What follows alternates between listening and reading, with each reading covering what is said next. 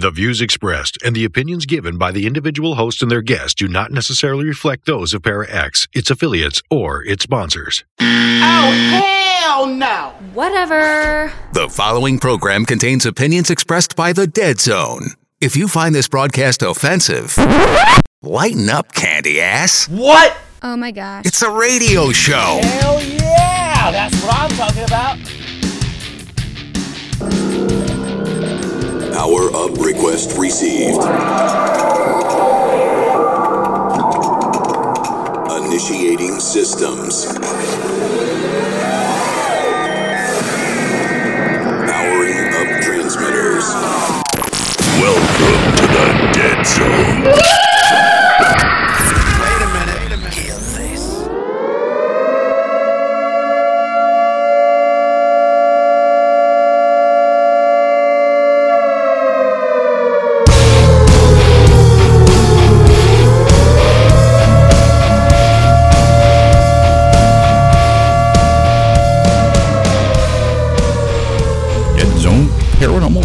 Show. Glad you guys could tune in. Tonight we're going to have Johnathon Netherly, the founder of GPI. That's Ghost and Paranormal Investigations. How cool is that? Also, we're going to have Michelle with the paranormal news. And I thought we might kick off tonight with one from Briggs. Check it out. Now. I need all of you to stop what you're doing and listen.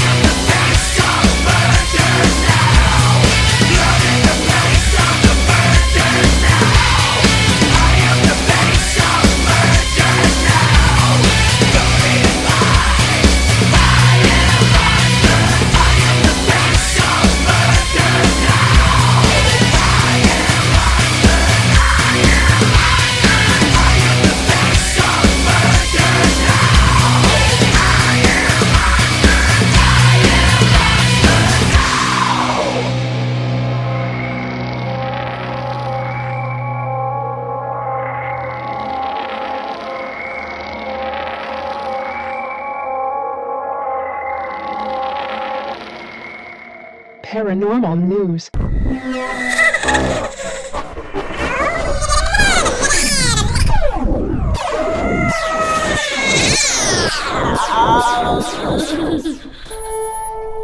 Welcome to this week's episode of Paranormal News.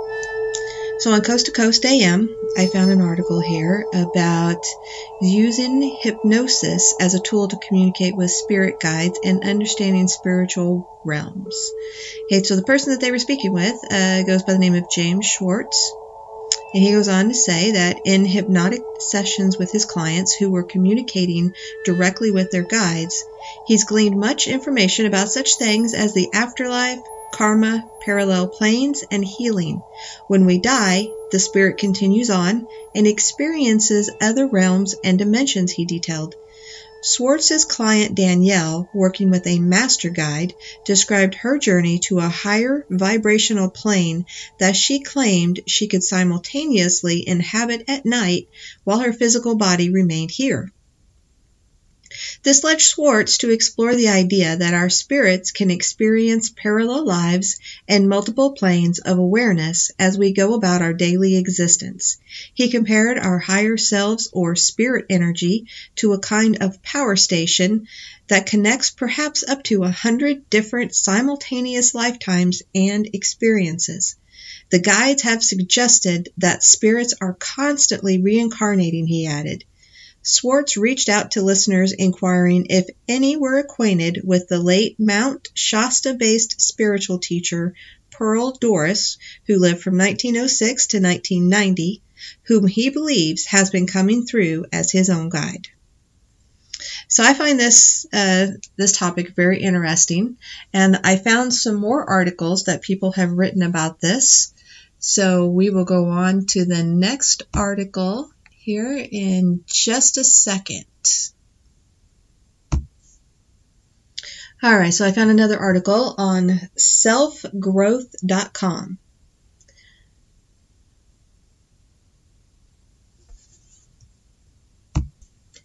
It's called, the article is called Meet Your Spirit Guides. It's written by Michelle Beaudry.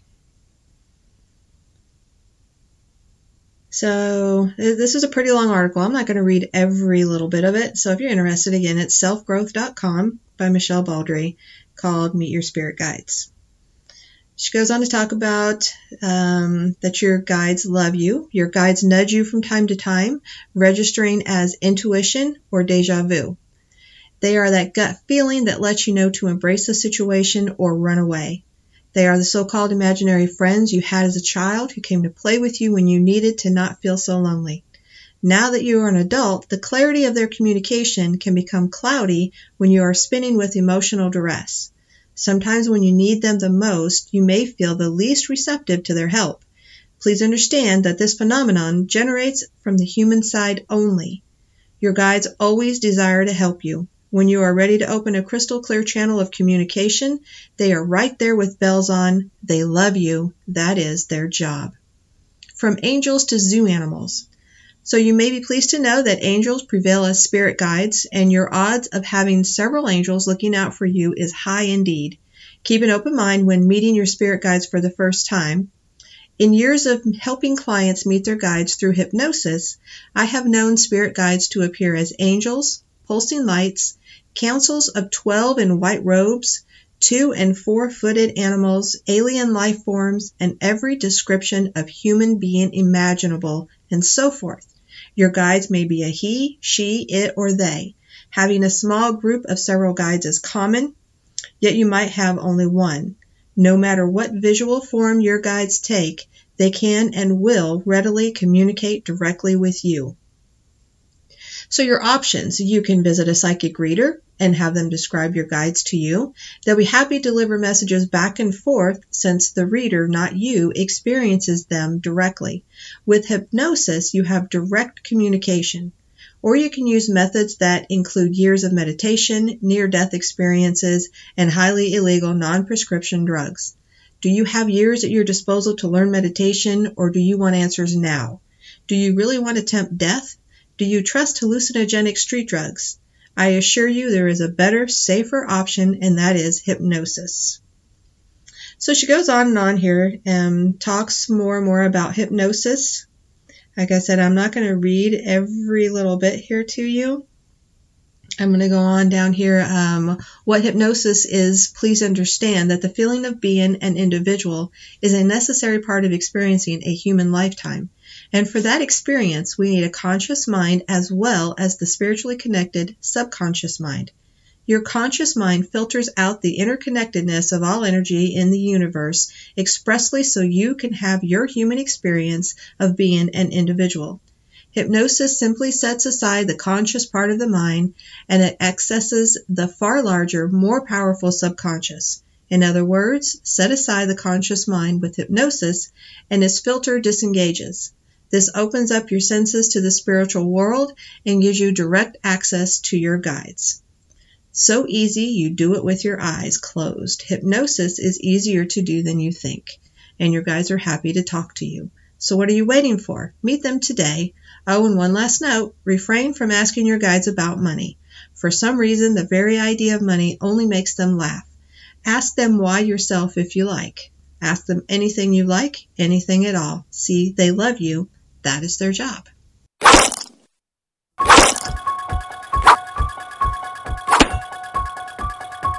This is Sandy Johnson, and you're listening to The Dead Zone.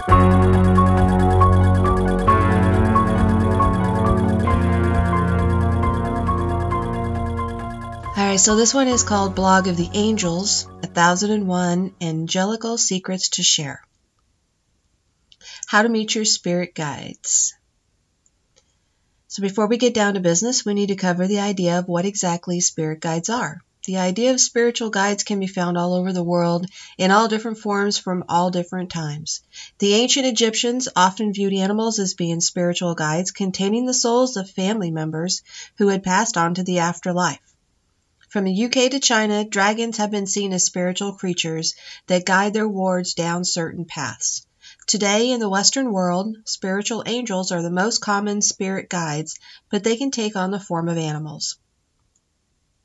So, why is connection important? Now, this may seem like a silly question for those of you who have experienced the connection before, but for those who haven't, the idea as a whole may seem a little odd. To put it in simple terms, your spirit guides are simply there to help you along your path. So, how to meet your spirit guides? In this article, we're going to explore four of the main techniques used for learning how to connect with your spirit guide. Be direct and purposeful. Spirit guides can be difficult to make initial contact with. They don't just appear out of the woodwork because you ask them to. It's not like saying Beetlejuice three times. If you have to display to your guides what you want, I'm sorry, you have to display to your guides that you want and are ready for their guidance. Take some time to think about why and write down some of the reasons. Perhaps you've lost you've become lost on your spiritual journey or need help dealing with your own emotions. There's always a reason, at least one, so take some time to look within yourself for the answers. When you know yourself why you're trying to connect with your guides, they will appear. Meditation. Following on from the previous example, you may need a method for looking inwards or for reaching out to your guides in the first place, or both. Meditation is the best tool for this. You can use a guided meditation to learn how to meet your spirit guides, or simply carry out your own meditation. Simply focus on your breathing until you reach that familiar meditative state. Once there, reach out to your guides and explain to them why you're choosing now to connect with them. Keep an open mind and see what happens. Don't begin your meditation with a set idea of how you think things will go. This brings us to our next point. Manage expectations. Learning how to meet your spirit guide isn't always what people expect. Some think that it's like the movies where spiritual angels appear on your shoulder or a small red dragon appears from the smoke. In reality, the situation can be very different. Your experience could be as minor as seeing a certain color or could be as mind blowing as a full on vision. But the important thing is setting your mind up to fail.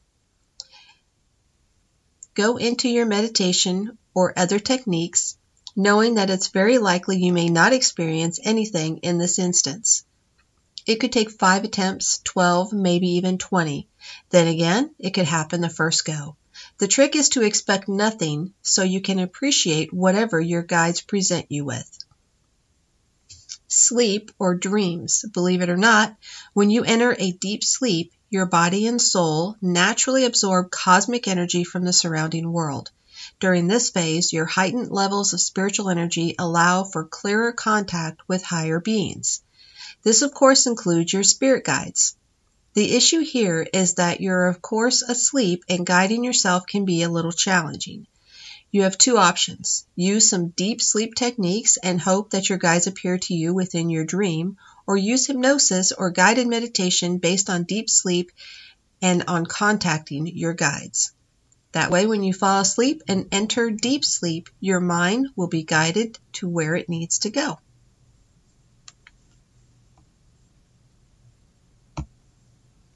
So I have this other article that I found on the subject. This is on lonerwolf.com. Seven types of spirit guides and how to connect with them. To many people, spirit guides are entities that we choose or are helpers that are assigned to us before birth. And still to other people, spirit guides are parts of our higher selves that reveal themselves to us in various shapes and forms.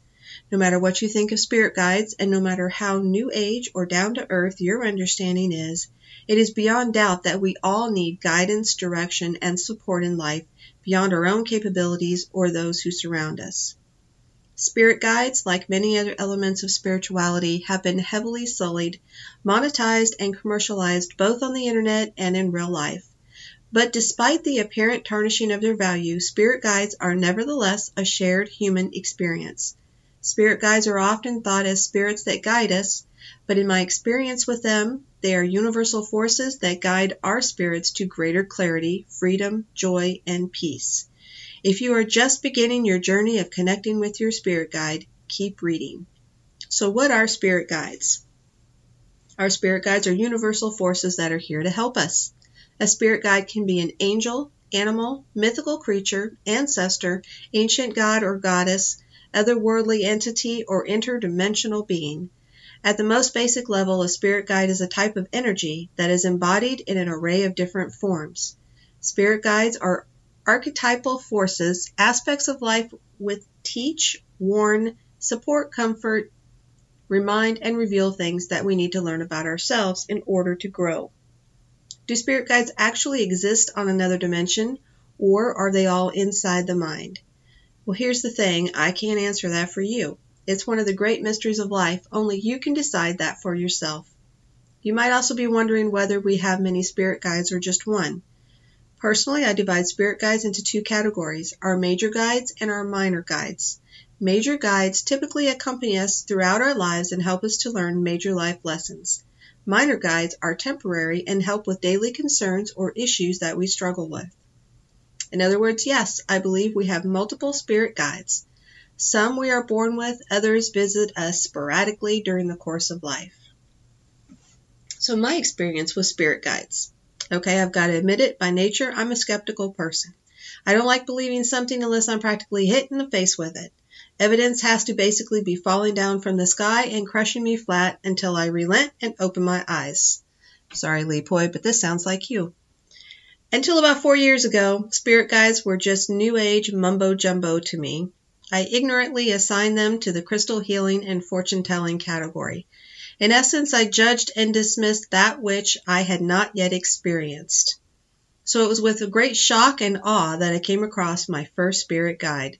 This experience happened on a series of shamanic trips I shared with my partner, Mateo. I hope I, I said that right. I went into the experience with my mind half open and half closed from disbelief. Will this actually work? A part of me wondered. But holding the intention to meet my spirit guide strongly in mind, I eventually met him, Pan, the god of the wild places. For thirty minutes or more, I saw this half man, half goat guide me down into my inner underworld. It was Pan that initiated me into my shadow work journey. But it didn't just stop there. Through the next coming years, I continued to see Pan every so often in my daily life and in my dreams. Not only that, but I continued to meet more spirit guides. The floodgates had been opened. If you are dubious about the existence of spirit guides like I was, I encourage you to at least try it before you brush it off. Acknowledge the possibility that you might be wrong. Allow a margin of error. On the other hand, if you believe in the existence of spirit guides, if you have had direct experience with them, but seek a stronger connection, you will find some helpful advice below. The seven types of spirit guides. Right now, it seems to be a common trend to believe that spirit guides are primarily animals or angelic beings, but this is only one small dimension of the many possibilities that exist out there. Spirit guides, I believe, can have unlimited shapes and forms. A spirit guide could just as easily be a soft gust of air that makes the hairs on your arm stand up, as it could be a full blown godly being that you meet during a shamanic journey. There are so many possibilities out there, and below I will break down the main types, species, or forms of spirit guides which you might encounter on your path. Remember, you can have more than one, and most people often do. Number one is a half man, half beast. Many spirit guides manifest themselves as half man, woman, and half animal. Number two, animals or totems. Animals are well known spirit guides and have gained a lot of popularity over the past few years, perhaps thanks to their accessibility in our everyday lives. Number three, light beings. Many people describe light beings, also commonly known as guardian angels, as being their spirit guides. Light beings are said to help people move through traumatic areas of life, such as death, loss, and grief. Number four, ancestors. Ancestral guides are entities that have some kind of blood connection to us and our lineage. Our ancestral guide could be a recently deceased member of our family, mother, father, aunt, grandfather, or a long dead relative that you have perhaps never met in your lifetime. Number five, plants. Shamans believe that the world and everything in it is composed of vibrant living energy. This includes plants. Number six, gods and goddesses. Gods and goddesses have been worshipped, feared, and written about since the dawn of time. They span across every culture, every tradition, every religion, and every part of the world. Number seven, ascended masters. Ascended masters are beings that have already lived on this earth, gone through a spiritual awakening, but have become enlightened, awakened, or have transcended transcended the cycle of reincarnation. Thus, ascended masters represent the ultimate teachers and gateways to the divine. Now, this article goes on and it tell, talks about nine ways to connect with your spirit guides. Uh, they have scrying, dream work, silencing your mind, bibliomance, bibliomancy. I cannot, uh, bibliomancy, I don't know. I've never heard of that one. Visualization, plant medicine journeying, trance, nature immersion, looking for synchronicity. it's a pretty long article. There's lots, lots and lots here that I didn't read. But anyway, I find spirit guides very interesting. I've always wanted to connect with my spirit guide. I have tried meditation um, unsuccessfully. That I did have a, a uh, friend of mine that I call her my, my spiritual guide. She does not like to be called a medium, uh, but I get a lot of information from her. And she told me that my main spirit guide, that she couldn't see a face, she just saw the color yellow. Um, so I just, I kind of picture that when I'm trying to make a connection. Now, I have had that feeling that I was being guided, uh, sometimes I've ignored it and I wish I hadn't. And uh, other times I have followed that, what you call your intuition, your gut feeling. Sometimes it's a thought that you have. Excuse me. But just know that if you are getting that tingle, that gut feeling, that thought pops into your head, don't ignore it. I, I can tell you lots of stories of things that have happened. Uh, one of them is kind of a, a a little bit of a creepy story. It involved me and my husband. Uh, he doesn't really like me to tell the story, so I won't. Um, but he did have a brush with death, and if I would have listened to the voice in my head and that gut feeling that told me what to do in the moment. I wish I would have, but it wasn't his time, so God spared him, and uh, it was it was a miracle. Uh, maybe he'll let me tell you the story one day. Anyway, I hope you enjoyed this all about spirit guides. There's a lot more articles out there if you're interested. Um, meditation, though, I do believe is one of the best ways to try to connect with your spirit guide. And like the one article said, it takes a while, it takes practice and a lot of patience, and you have to be very aware uh, of what's going on because you can you can very easily dismiss the the messages, the signs that come through, the signals, um, that gut feeling that you ignore and you wish you wouldn't have. And those are all your spirit guides talking to you, trying to nudge you to do something that you need to do or not to do something that you shouldn't do. Anyway, thanks for listening. I hope you enjoyed it. And if you've had any experiences with your spirit guide, you've had success in hypnosis or a meditation in reaching out to your spirit guides, drop me a line, tell me about it. Michelle.deadzone at gmail.com. The worms crawl in, the worms crawl out, they crawl all over your dirty snout, your chest. My name is David Walton. I am a vocal performer for What Are You Afraid Of? Horror and Paranormal show. And I have carried the burden of a terrible secret. I am actually what is offensively called a ghost. For years now, I have concealed my ectoplasmic existence from my friends and family in fear of a common prejudice against ghosts, or what we like to call the disembodied. I have existed frightened of being discovered, unable to do physical acts that the embodied take for granted, such as walking a squirrel or drinking a glass of vitamin E milk fresh squeezed from a whale. I grew depressed and even considered acts of self harm or reincarnation, which is suicide for the disembodied. Such movies as Ghostbusters and its sequels drove my feelings of disenfranchisement, and I began looking for help, only to encounter painful exorcisms in the houses I haunted. Then I met two good people, it says here Fox and Phil, at What Are You Afraid of? Horror and Paranormal. And they helped me take control of my own life. Now, it is my choice whether I wish to make phantom bounds in the night, appear at the foot of your bed in darkness, or make your walls bleed.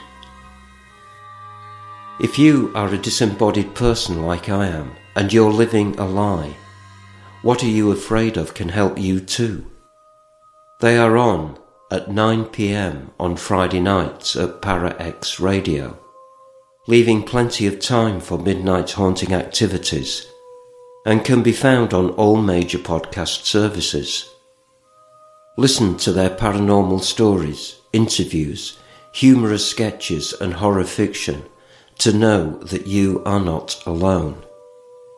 And if you are a member of the embodied, don't forget, you are only a single heart attack or tumour away from becoming one of us.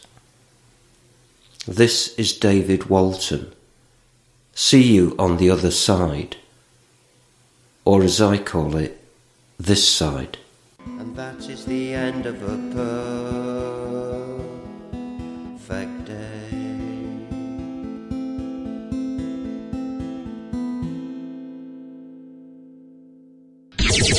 Your source for everything paranormal. Para X.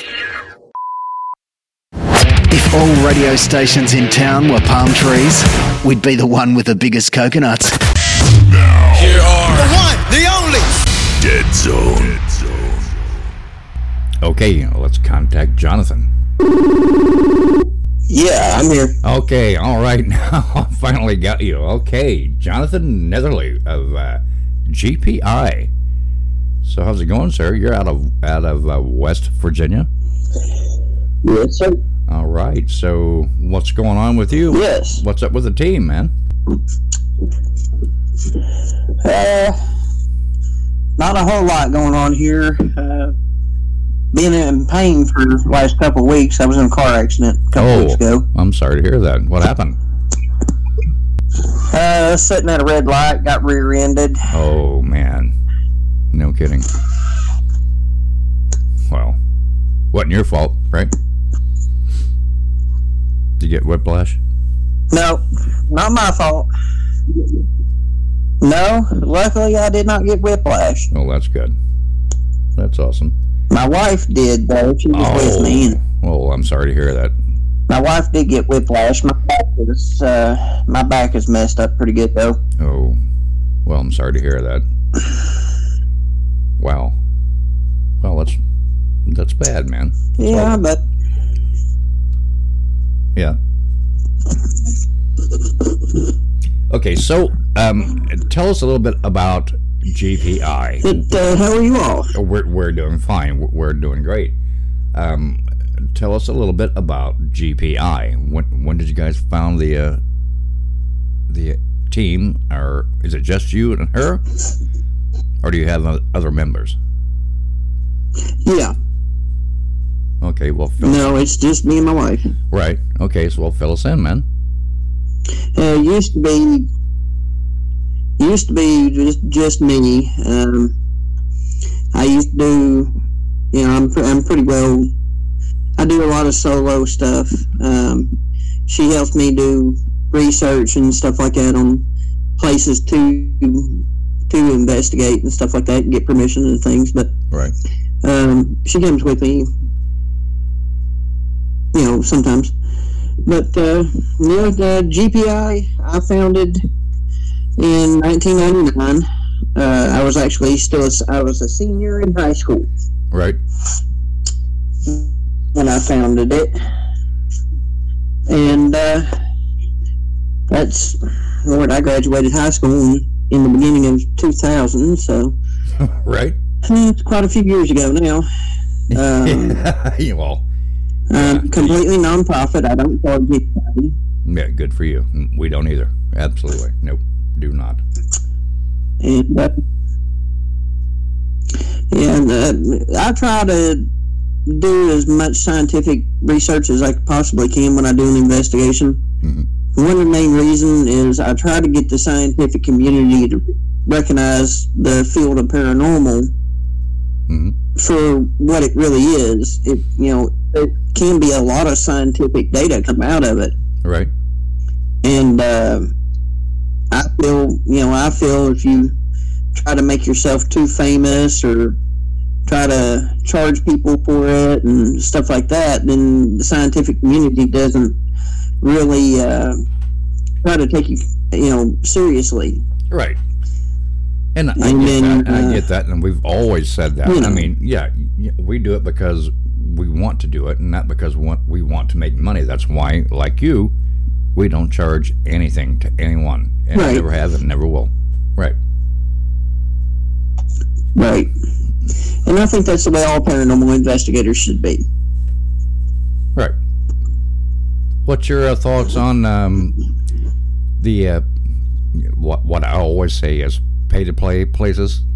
Going to charge you like two hundred dollars to come in and, and look, you know, do your investigation. What what are your thoughts on that?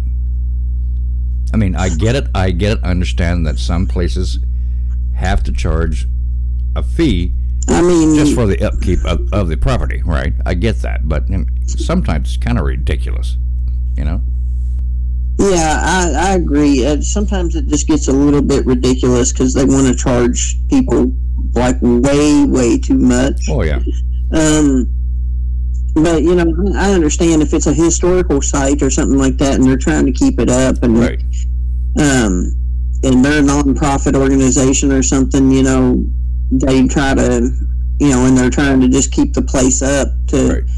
you know, for historical values. Then I understand them charging, but uh, but not to excess. you know, if if you if you charge charge two three hundred dollars a head Well, for that's, that's ridiculous. Let's say a three hour tour, yeah, right. You know, if if you do two, you know, you do a tour, you're not doing an actual investigation, Right. and you're only there for like two or three hours. Right. And I just I don't think that's right. No, I don't think so either. I mean, if I'm going to pay two three hundred dollars, especially if I'm going to pay two three hundred dollars ahead, I definitely want full control of the entire place, Right. at least for two nights. Yeah, you're right. Yeah. A couple of overnights would be wonderful, right? I mean, even with two overnights, you're not guaranteed to catch anything, right? Because as I- I- as, Right. I'm, as I'm sure you know, um, even the most active places in the world can you you get nothing because you know they don't respond. They don't you know jump Right. through hoops, right? Yeah, yeah, I get it. Yeah, that's cool. Right. Well, I mean, um, you know, it's just uh, that's the field of paranormal for you. Sometimes you get lucky and you get evidence, and sometimes you don't. Right. It just depends on the situation, the, the place that you're at. Right. Um, Or the people. some nights are active, some nights aren't. Or maybe the person that's with you is more sensitive to what's going on around them, and you might not be. You know what I mean? I mean, Exactly. I mean, like us. That is true. Like me and my wife, she is 100% dead on a believer in everything, right? Me, on the other hand, you've you've got to hit me in the face with something to make me. I know it sounds silly, but uh, yeah, I have to see it for myself. I have to experience it for myself, or there's something else going on, right? And I will look and look and look and delve into it. Right. And if I can't find it, well, I'll come back and do it again. Well, that's kind of that's kind of the way I am. I try to gather as much. I try to gather as much scientific evidence as I can to, at first, Right.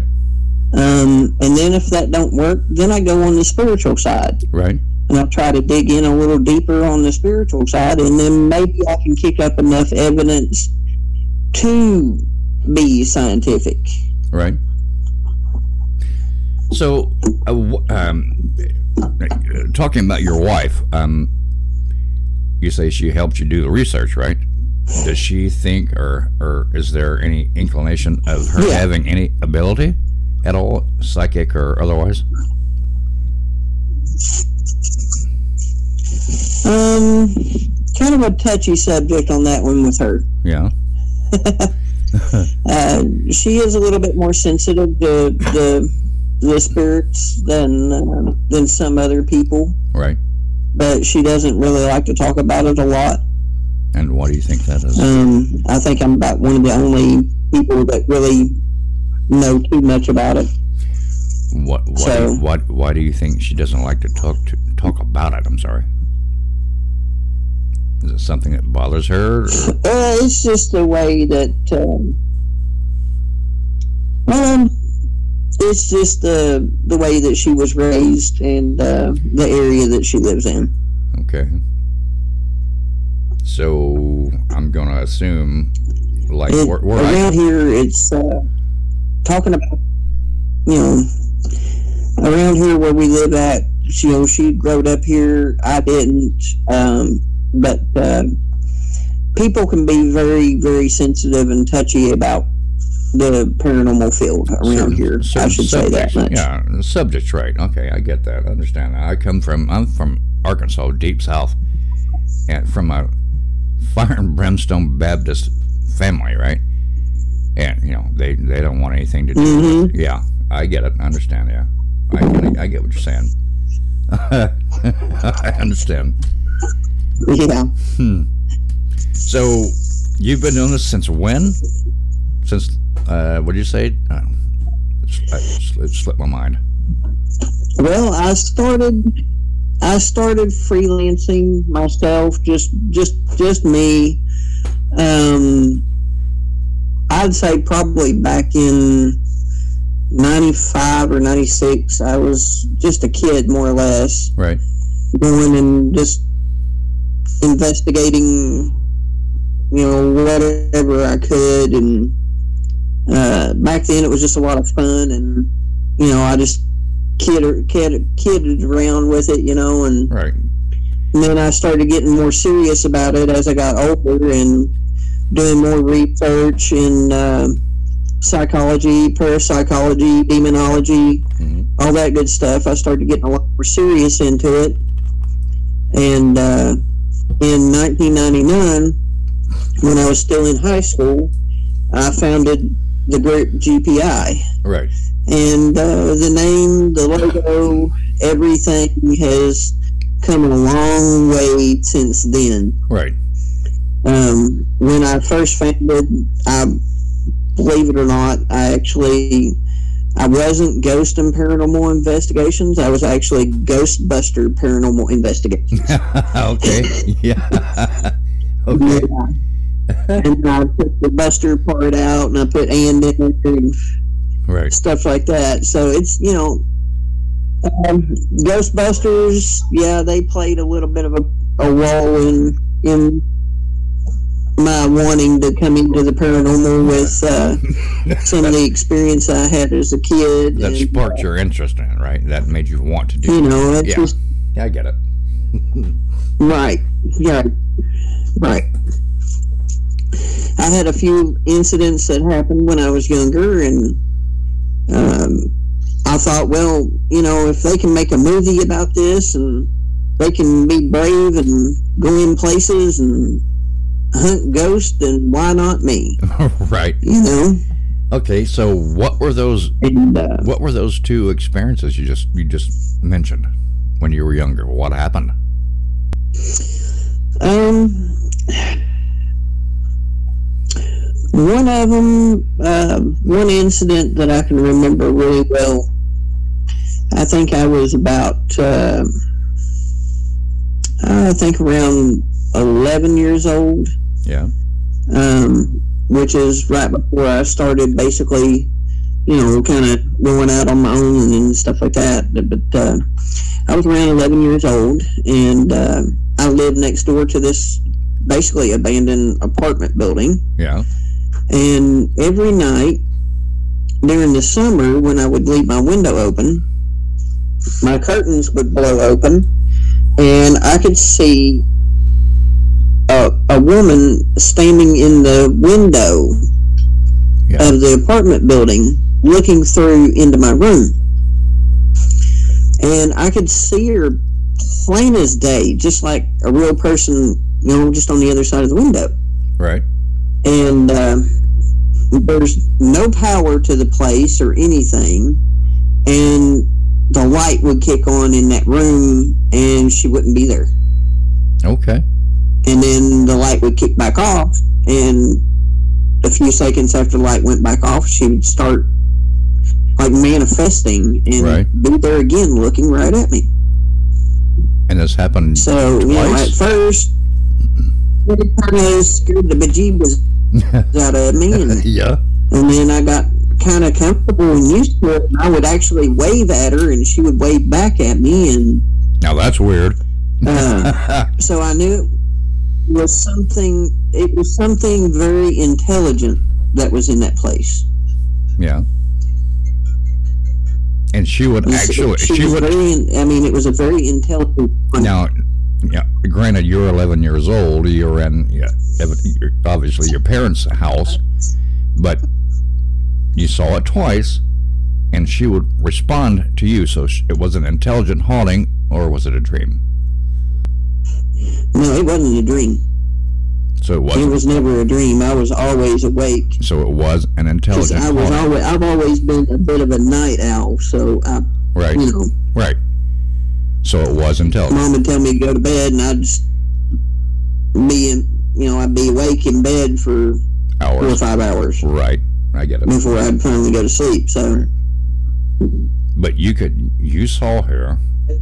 And you you could could you mm-hmm. draw her face? What is it? Could you draw her face? Could you? Could I draw her face? Yeah. Could you explain what her face looked like? Was she young? Was she old? Was she, you know, whatever? She was um, probably, uh, I would say she was in her mid to late 40s. Right. I would say. Yeah. With uh, a dark hair, dark curly hair, pulled, pulled up in like a old fashioned bun like a bun. Okay, yeah. So I'd say she probably had like a, a long hair that was pulled up. Right. And you were too young to know anything about the property next door to you. You said were, was abandoned, so that might have been the person that lived in that house, maybe. That's a possibility, or it could have been a house before the apartments. Right. I'm not sure. Right.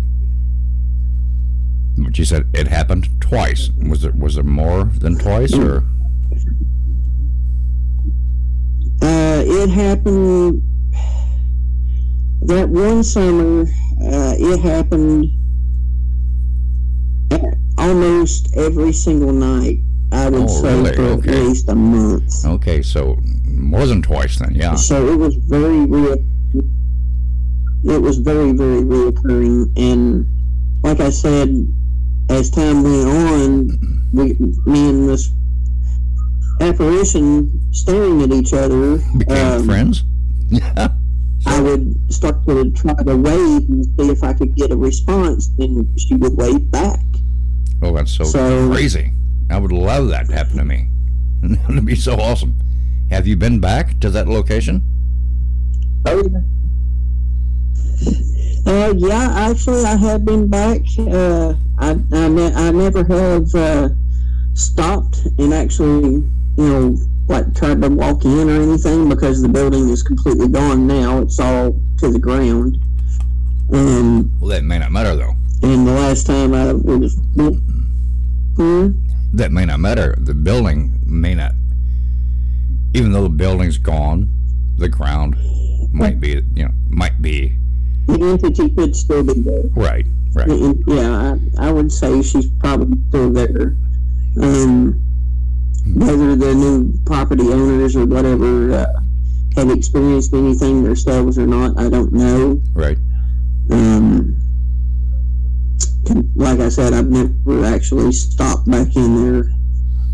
See, I, you know, I, that's the one thing I would do because being so vivid in your mind and your memory, I would want to go back there and just to see with a camera, with a, uh, uh, recorder, whatever, just to see if she's still, especially if she waved at you, she interacted with you, and never caused you any harm, or you weren't really scared.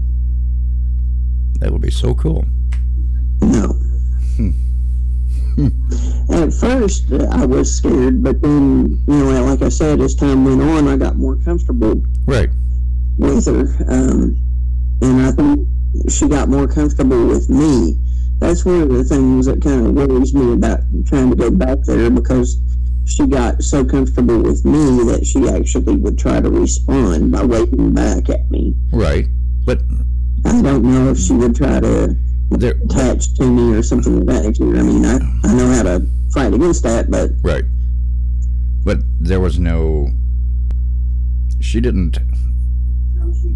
Just didn't scare the hell out of you or anything like that. She was just responding to you. Right, right.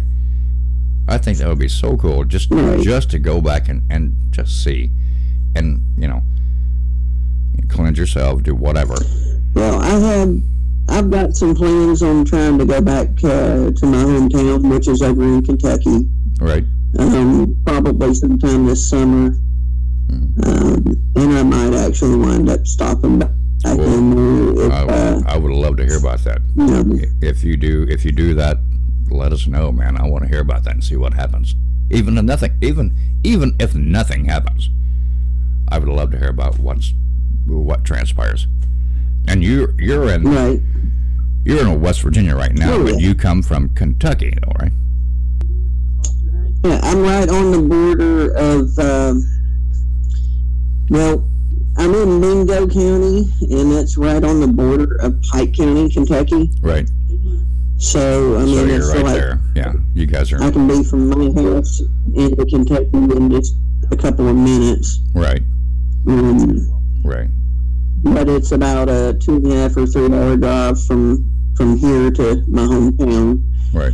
which is not a big deal to me, really. Right. I mean, that's the way it is for us. I mean, we're we're in. Um, I don't know if you're familiar familiar with. I can't talk. If you're familiar with um, Clay County or uh, Indianapolis, we're like uh, like three hours to Ohio, three hours to Kentucky. Either way we go, right? Right. Right. Yeah, you're up in Indiana. Yeah. Um, yeah, I actually I am pretty familiar with that area. Right. Um, I used to travel on the natural gas pipeline as a contract engineer. Yeah. Yeah. Okay. Yeah. And I loved it because, like, every free minute I would get, I would grab a camera or something, and I'd hit a cemetery or right. try to get permission to go into an abandoned place. Or Right. well, that's gonna that's gonna lead me into my other question that we ask everyone. Um, from the get go, what is and was your favorite piece of equipment to use? What yielding you yielded you the most results? Um, believe it or not, I think one of the most favorite things that I had um, was actually a, it, they were you. It's classified as like a like a desk toy nowadays. But those uh, little pendulum things, it's got five little balls. You pull the ball back and let it go, and slap, and it just keep going. Yeah, the uh, I actually, uh, yeah, I know what you mean. Michelle, Yeah. Michelle actually uses. can't think of the name. I'll, I'll, know what you mean. Yeah, the centric, centric oh, you all ca- actually use one? No, Michelle uses a pendulum and um, uh, dowsing rods too. Uh, Yeah, kind of. Yeah, but the pendulum is Yeah. kind of like what you Um, mean, but they're you know centrif- centrifugal force back and forth. Yeah, I know what you mean. Yeah. yeah. Um, the reason I say that is because early on, um, back in um the very end of '99, right before 2000 hit, Right. I got my hands on a, a new big, bulky, god awful recorder, video recorder. yeah. Right. and I thought it was just the coolest thing, and I was like top dog in the paranormal field. That's the way I felt because I got this new recorder, and And you didn't catch even though the anything. thing weighed like thirty pounds, Yeah. Right. you know. Yeah. But uh, I was at a a home, and uh, I was doing uh, been doing some research on the home and stuff like that, and uh, you know, the old lady that lived there, she uh, had passed away and stuff a few years back Right. before uh, I went there to investigate Right. and she passed away in the home, and she hadn't been found for almost two months Oh man. Yeah, we've got one out here like somebody, you know, Yeah. we better go check on her. We ain't seen her in a long time, right. and they found her deceased in the house. Right. So I figured back then, I figured, oh, that's probably one of the best locations I could go to. Right. And I went there to that house, and uh, it's not there no more, unfortunately. The, there's new landowners, and they've tore the house down and redeveloped it into a business and stuff like that. But Right. Um, I was sitting there uh, on the couch because all her furniture and everything was still there. Everything. It's just like, you know, she just got up and went out to the grocery store. Right. I get it. Yeah. Um, and uh, I was sitting there on the couch, and uh, I had the recorder going. It was on me and the the coffee table in front of me and stuff, and I had my little pendulum thing, and I'm like, "Here, I'll show you how this little toy works, and if you think you can do it, you know, see if you can can make it swing yourself." Right. So I re- reached out and I pulled the the ball back and I let it go and it done that for a couple of times and I stopped it. I'm like, you know, come come play this toy with me Now you do it. Right. um, if you're here. Yeah, you do it and, and see if you can communicate with me like that. Right. and the next thing I knew, I it was all on video too. Okay. That ball picked up and started smacking all on its own. Cool. Now you have that on video. Lean back in your couch. You have that on video. Oh boy. I Yeah. had it on video. You had it or you have it. And you? then I lost.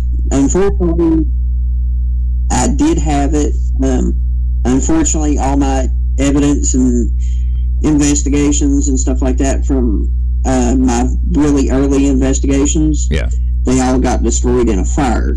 Oh, sorry to hear that. Um, house burnt to the ground. Oh, damn. And yeah. So I don't have it anymore. I wish I did because that was just something that you'd have to see to believe, you know. Oh yeah. I mean, that would be great. And that was the let's say the one thing that sticks out in your mind for everything you've ever done, all the investigation invest I can't talk investigations you've been on. That's the one that sticks out in your mind. Um, or is there another one? Oh, I have, I have several. Well, which one? Uh, Which one? I could talk for hours. Which one? Which one made you want to run? that I've gotten. Which one made you want to run out the door, but you stood your ground? The the the one that made you just like, like I okay, I'm done, I'm gone, but no, I'm not. I'm gonna stay right here and deal with it. Anything? The one thing that I have, hmm. Let me see. Um, the one time that I actually was frightened hmm and made me angry at the same time. I don't know why it did, but it did. It made me angry at the same time Okay. and made me want to investigate it. Right. and made me want to fight with whatever spirit was there. Right. Um, was I was in Kentucky, and um I was on an old farm, Okay. and I was like kind of in between two farms where a third a third farm used to be used years and years ago, and then it got kind of split in half and sold to the the neighboring Right. uh, Parceled. yeah. farms. Got parceled out. Yeah. Okay. But uh, the old, yeah, the old original farmhouse was still there, and it was a a, a lavish, you know, like um, oh, I don't know, like a old world southern charm to it. Like a Just plantation? a huge, Like a plantation, house. right? Yeah, like a southern plantation. Yeah, like a plantation home. Right. Like the big, huge white column. Yeah, the big pillars and yeah, stuff. yeah. I get you. I get it. And uh, I walked up. I walked up to the to the front door on the porch, and I went to reach for the the doorknob, and the door swung open, Oh, and I got cold chills all over me. and no one, oh, no And when I got cold chills all over me, I went to step through that doorway. Yeah. I did. I couldn't see nothing, but I did get cold chills. And the next thing I know, when I went to step over that threshold, hmm it was like somebody took two hands and just reached out and smacked me right in the chest, Oh, and I landed flat on my back on the Wow. front porch. wow. And there was no breeze that would No, open that door. There's no breeze that would open that No- door, and no no one, no one was in the house. There was no wind, nothing. No one was there, just me. But you were pushed out. Um, Get out. I think it was about one o'clock in the afternoon. Yeah. I mean, it was middle of the day. It was one o'clock in the afternoon, Right. Well, you know, which all really this, caught me off guard. Well, all all this crap about you know you, you ghost hunt at night because you go whatever. Yeah. Things happen all the time. It doesn't Yeah, matter what no. time or day. Yeah, that's bull crap. um, yeah, Yeah, but but no one was No, there, so I they- agree completely with, with they- yeah, yeah, know, they they if it's paranormal, it's paranormal. It's going to happen no matter what time of day or exactly night it is. exactly. So, and your opinion, your thoughts were someone or something or entity that was in that Well, house didn't want you there and pushed you out. Right. Exactly. Right. Exactly. I and love that, For, yeah. what, for whatever reason, like I said, it, it actually made me mad. Right. I'm Well, like, yeah, you get hit in the chest. You're not going to stop me me from coming in this house. Right. Yeah. yeah, you hit me, hit, hit me in my chest. I'll get mad too. But you got to think about this, though. Oh, May- yeah. may- maybe, maybe just like you know, you know, uh, a deceased person that may still be in that location. They're still just people, and they they look at you like you're Right. invading my space. I don't want you here. You shouldn't be here. So get out. Exactly. Right. That's very cool. Exactly. I love that. That's awesome. so, okay, we're gonna run out of time. Um, real quick, what do you have coming up that you, coming up that you want to tell everyone about? Anything? Um, I actually have a church um, that I'm going to uh, be investigating here, uh, hopefully sooner rather than later. Um, Right.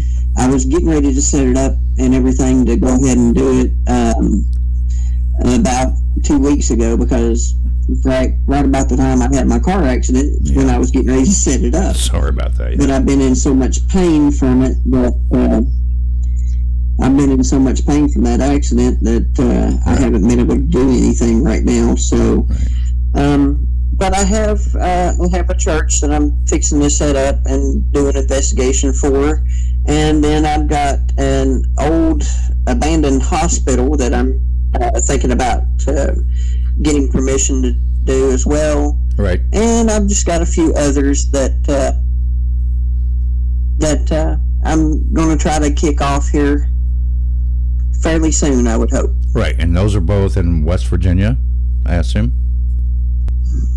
Uh, they are one is in here in Williamson, and the other one I'm just going to leave as kind of a surprise. Okay. You know, yeah. Don't say anything you don't want to. That's fine. But uh, right. Well, very cool. Hear from you again. Is that okay if you if we call contact you again and see what's going on with you, what's happened? Is that all right? Absolutely. All right, man. Absolutely. All right. So, how can people uh, find uh, GPI other than Facebook?